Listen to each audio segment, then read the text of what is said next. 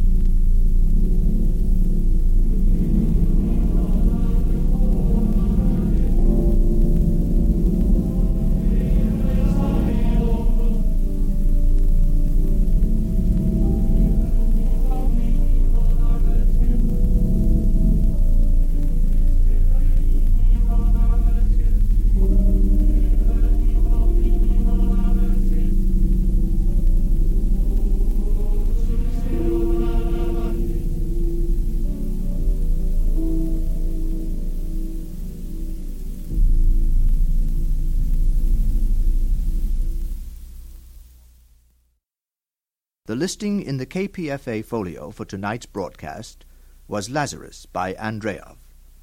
But that story is being substituted this evening by another. We will have Lazarus ready for you later in the season.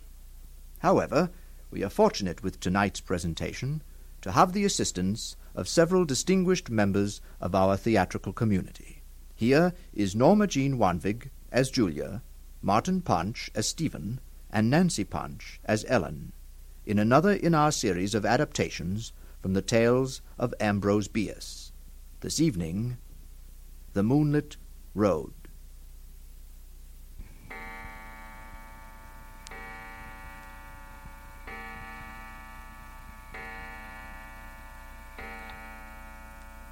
You haven't touched your tea, Mr. Stephen. Shall I warm it? Don't fuss, Ellen. Please don't fuss. Sherry, then. No, I have it here. Well, this pillow'll be more comfortable. Oh, Ellen, stop. I'm not helpless. Yet. What you can do is close the terrace window. There's a draft again. Oh, Mr. Stephen, but the window's closed. There's no draft, not from here. Not open? But I felt. Oh, yes, well.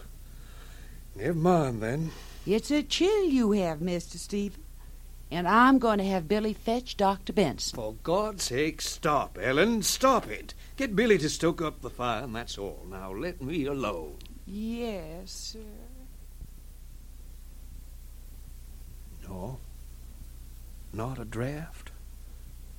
Well, they'll have the house to themselves now soon enough.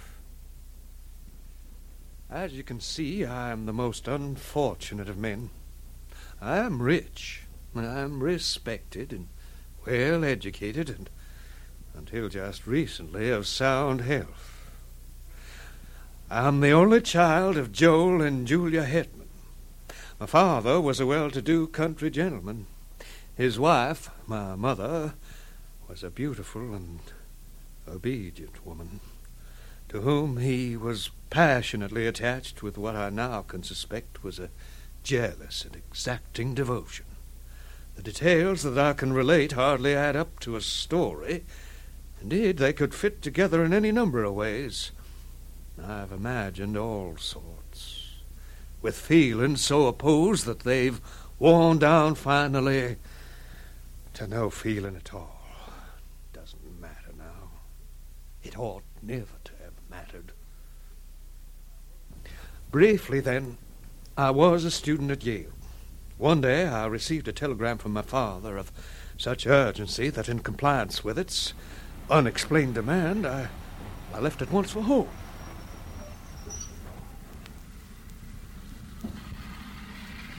Father? Father? Stephen. Uh, Stephen, uh, this way. Uh, Stephen, uh, it's terrible to have to tell you this way. Well, tell me for God's sake, what is it? Uh, your mother. It's your mother, Stephen. What's happened? She's ill. Dying. Father, now what's happened? She's dead, Stephen. But how? Murdered. Barbarously murdered. Murdered? Why? By whom? We don't know. We don't know. We, we don't know anything.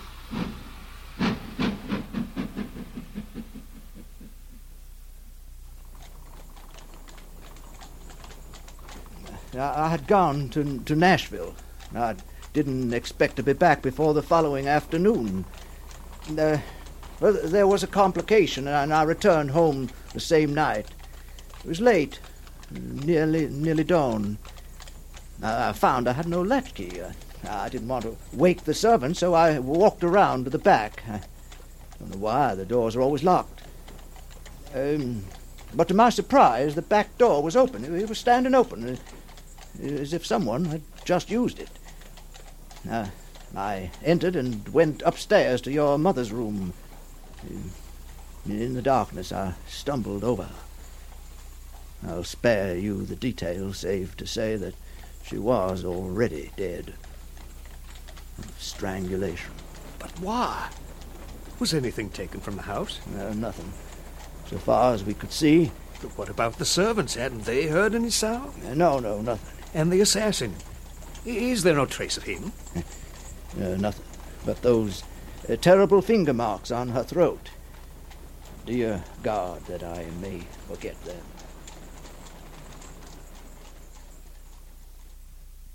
I gave up my studies and remained with my father.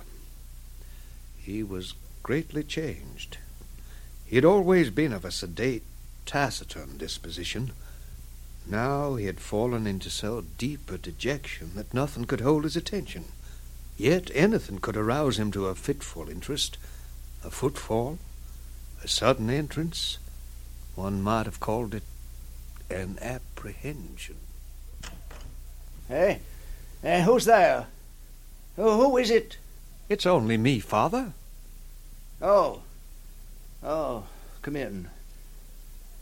Uh, well, don't stand there in the dark that way. Uh, shall we take our walk this evening? No, no, the garden's chilly, and I'm tired. I think I'll go to my room directly. I worry about you, father.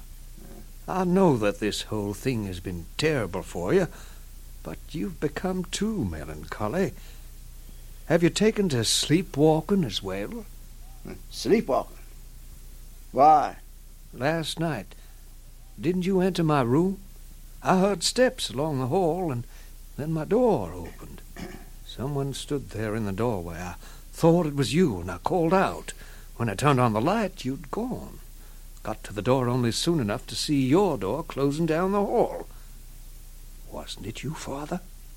Can you remember? No. No, no, it, it wasn't me. It must have been your mother. She, worries if you come in. Yes, yes, I, I remember. She got up during the night and uh, then came back. But she couldn't have. Stephen, what are you trying to do? Do? Isn't it bad enough for me now? Must you make things worse with your, your fantasies, your, your imagining? Well, it might have been a servant. Uh, it must have been Ellen. Uh, she's always doting over you. Well, I only wondered that it... Well, if it wasn't you, it might have been... Uh, what do you mean? Well, I mean that the assassin might have returned, might still be in the house. That, that's nonsense. Uh, nonsense. Why? He's never been found. He's still uh, somewhere. Uh, yes, I suppose. Father, have you told me everything that happened that night? Of course. What else? Uh, why do you ask? Because it doesn't make sense. Mother was adored by everyone. She was the kindest woman who ever walked the earth. No sane creature could possibly want to hurt her. Sane? Why, why do you say sane? Father, did she have a lover? Stephen. Was that it? Uh, Is that who opened the back door that night you came back from. Nashville? Are you hiding that from me to save her memory? Oh, stop! He might have done it. I could imagine that. Mother loved you. I know that. She was devoted to you. She'd never have been unfaithful. but she was kind to everyone. I can imagine his jealousy, his fury at her refusing him. Stephen, stop this. Well, what did happen? She was murdered. Isn't that enough? Enough? Yes. But is it enough for her? Uh, Is she still here in this house? Does she haunt us, searching for her lover or her murderer? Does she blame us, Father? Stephen, let it alone. For God's sake, let it alone.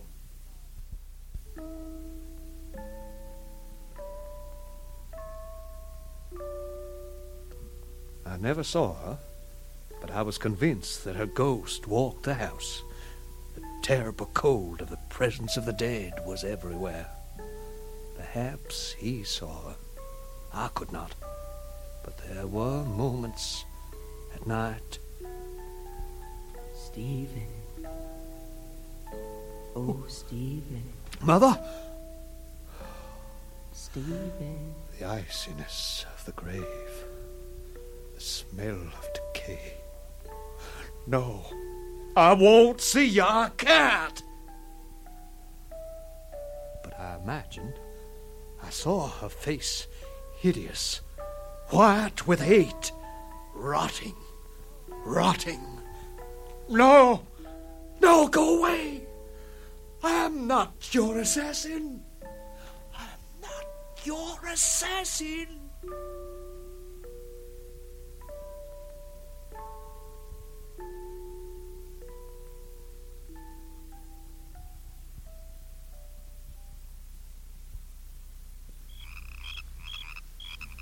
One night, a few months later, my father and I were returning home from our evening's walk. A full moon was high above the horizon, and the road, save for the black shadows of the bordering trees, was a ghostly white. As we approached the gate of our dwelling, my father suddenly stopped. he clutched my arm. Father, what's the matter? There. Uh, there, there. What is that? I see nothing, Father. There. There at the gate, darkly ahead. There's nothing, Father. Come on now, we'd better go in. No. You're ill. No, go away. Oh, go away. Father, what do you see? No, Julia, no. No. I tried to follow him, but for some reason couldn't move from the spot. Go away. A chill had touched my face. Julia. It was all about me. Julia. I couldn't turn my head. No. Leave me alone. Leave me alone. When I turned to look for my father, he was gone. And in all the years that have passed, no whisper of his fate has reached me. I remained here, my youth of brilliant parts and promise faded, its life blood drained, sifted into the darkness and the silence of this house. Voices seek me out. I hear them not, but only doubt, doubt, doubt, and emptiness.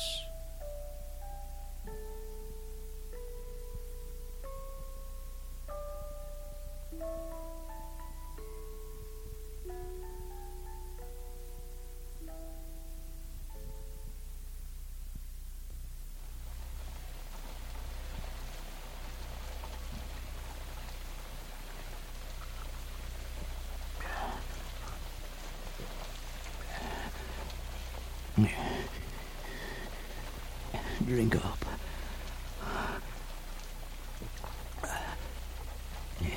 Drink up.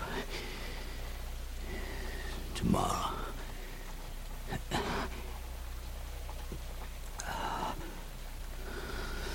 Today, I suppose you'd say I was alive.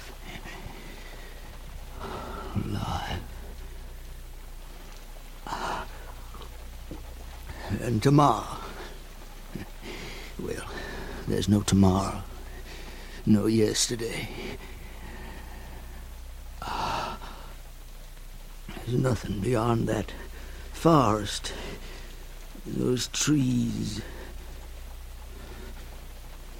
That's all I can remember back to. Forest. Twenty years ago, came out of a forest, and made my way across the country, all the way to this place. Well, that was something. That was something. I didn't even know my name. I, I called myself. I called myself Caspar. Caspar.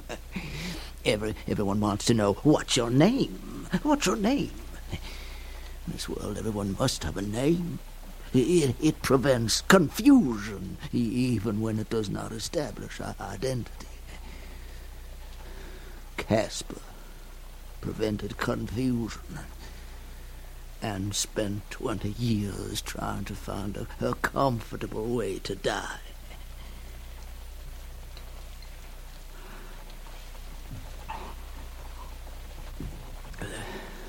There, there's some small light, though, of a past. I, I don't believe it. I can't believe it. That's the only thing that seems like a recollection, even if it's wrong or confused. The only thing I have of that life. Two scenes that play over and over. First, there, there's a house, a big house, owned by a prosperous planter. And there's a, there's a woman, a beautiful woman, like a child. And a boy, their son. He's a vague figure, never clear, usually not there at all. The father loves the wife terribly, but he's tortured by, by a fear that she doesn't belong to him. He, he, he can seem to believe her devotion, her love. And, and, and he's reduced to vulgar and commonplace ways of testing her. Uh, one day, one day, he goes to the city. He Tells her, I'll be gone till the next afternoon. But, but I come back. I come back that night and go to a, a rear door that I had left unlocked. It's, it's dark all round the house. But, but as I approach, I, I hear something. The door is open, and a figure, a man. I thought it was a man. I feared it was a man. Uh, sometimes now can't even believe it was human. He he headed straight for me, uh, then just disappeared in the dark. I didn't know where to chase him. So intensely did my my my jealousy and rage fill me I didn't search. I rushed into the house and up the stairs, up the stairs to her room, and I pushed open her door. I saw the bed, vaguely, the covers tossed about. I went to it. Empty. She was gone, escaped, or hiding, hiding. I looked, I looked about in the darkness. I walked straight to a corner where she knelt against the wall. I could see her face, the terror in her eyes, the guilt, the guilt. Ah! My hands were at her throat. I, I kneeled on her struggling body, and there, there in the darkness, I strangled, strangled her till she was dead. Dead. Dead. Dead.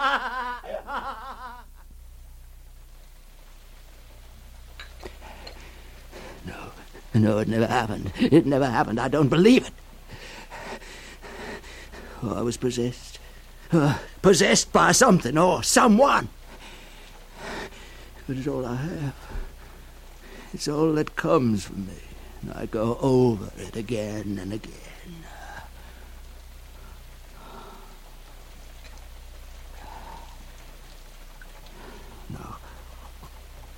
There's another scene, another dream, another vision of the night.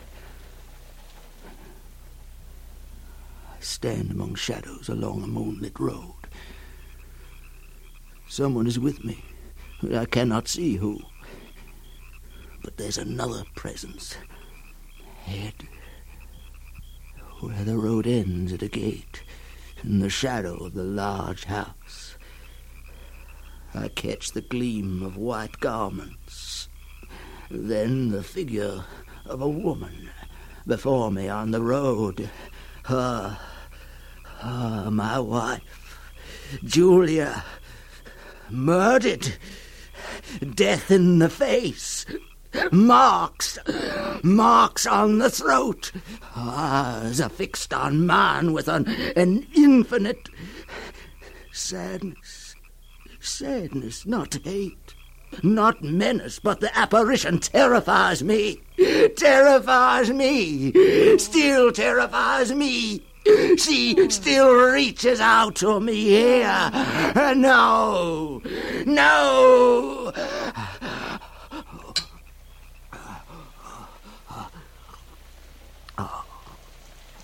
Drink up. Drink up. This does it. Oh, wipes it out. Wipes it out. For a little while.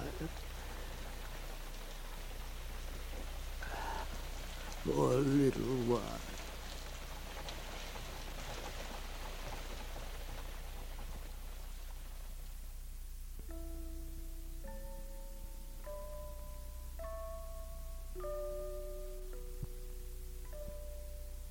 Stephen. Stephen. No! No, go away!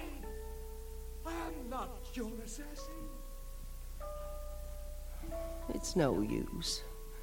And it only confuses me why he's so fearful. He doesn't see me. He never saw me. I can't imagine what he would see now. But fear has no sense at all. It's crazy. Just crazy. It makes horrible things out of those who want only kindness and some peace. I keep wandering among these scenes, these rooms, in search of something that just doesn't matter anymore, what really happened. No one seems to know. Joel's gone, and there's only Stephen left for a little while. Stephen's my son. He wasn't here at the time. He was away at college. Joel wasn't here either. He'd gone to Nashville on some business and was staying the night. I had retired early and fallen into a peaceful sleep, but then I awoke. The house seemed more than usually quiet. I had a strange sense of danger, of something. Well, not that I was afraid of being alone. I was often alone. But this was different. There was a chill, as one waits for a thing long imagined or feared, and the feeling grew as I lay there. I felt as if I were lying straight and cold in my coffin. The white satin around my head, the smell of dried flowers, a little bouquet I held in my hand. I wanted to pull my fingers apart, but couldn't, as in a dream. No, no. I strained for some sign of life in me. And then, oh, I could feel my heart pounding. It was a dream. I sat up in the dark and listened. My own heart was the only sound at first. I listened, and after a while I wondered if the beating came from inside me or somewhere else. I tried to hear which. And then, as if my own fears had decided, had reached out into the dark house and begun to assemble some figure, something. I heard it first on the stairway from the back entrance just below my room. A soft, irregular sound of footfalls on the stairs. It was slow, hesitant, uncertain, as of something that did not see its way. To my disordered reason, all the more terrifying for that, as the approach of some blind and mindless malevolence to which there is no appeal. I said that fear has no brains, it's an idiot. But this had a growing purpose, taking shape as it approached. Approached my door, and then stood there. I heard the breath. He hesitated, his hand on the door. Then it, it turned and went away down the stairs hurriedly. As if in sudden fear, I arose to call for help. But hardly had my shaken hand found the doorknob when I heard it returning. It ran up the stairs, shaking the house. I fled to a corner of the room and crouched on the floor. I, I tried to cry out. I tried to call Joe, my husband, but suddenly it was in the room, searching me out. Oh, it had gone to the bed and stopped there and turned and came directly to me. I felt a strangling clutch upon my throat. I beat feebly, feebly against something bobbed backward. I felt my tongue thrust itself between my teeth.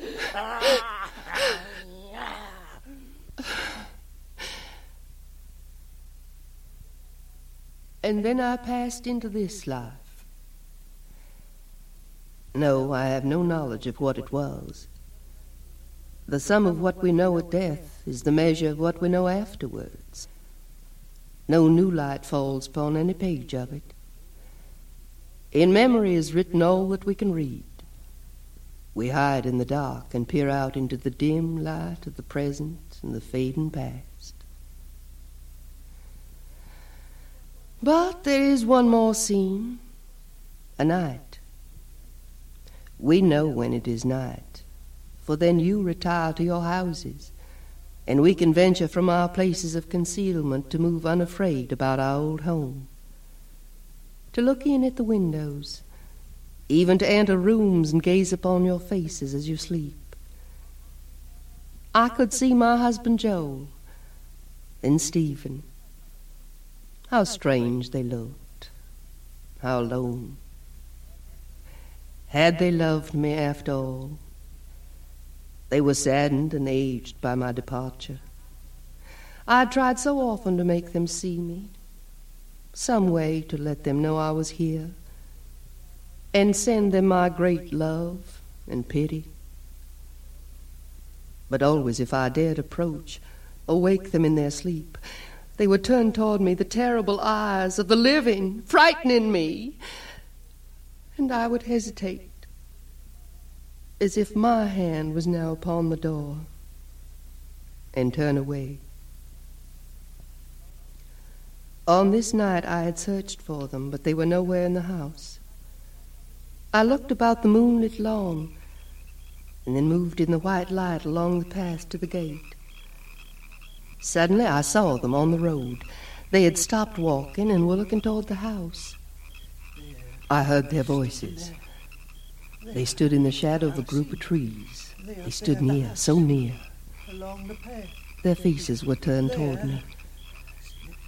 And Joel, Joel's eyes were fixed on mine. He saw me. At last he saw me. All my terror and hesitation was gone. He sees. He sees he will understand. I moved forward, smiling and consciously beautiful, to offer myself to his arms, to comfort him. to speak words that would restore the broken bonds between the living and the dead. Joel. Joel. Joel. No. But his face went white with fear. Julia. His eyes were those of a hunted animal. He backed away and ran. Ran right into the woods.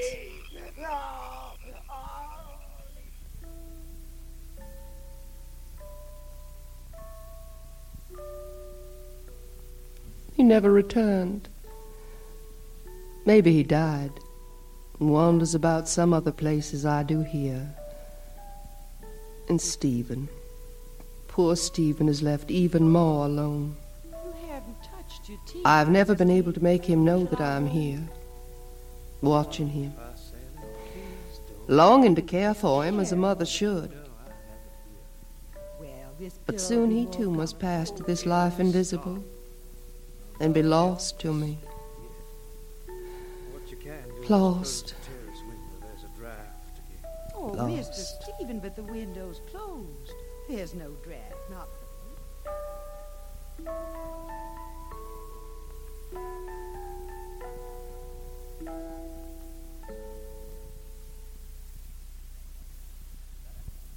That was The Moonlit Road by Ambrose Bierce. The technical production was by John Whiting. The part of Julia was played by Norma Jean Wanvig. Stephen was played by Martin Punch, with Nancy Punch as Ellen. The part of Joel and the adaptation was by your host of the Black Mass, Erik Bauersfeld. And now, good night.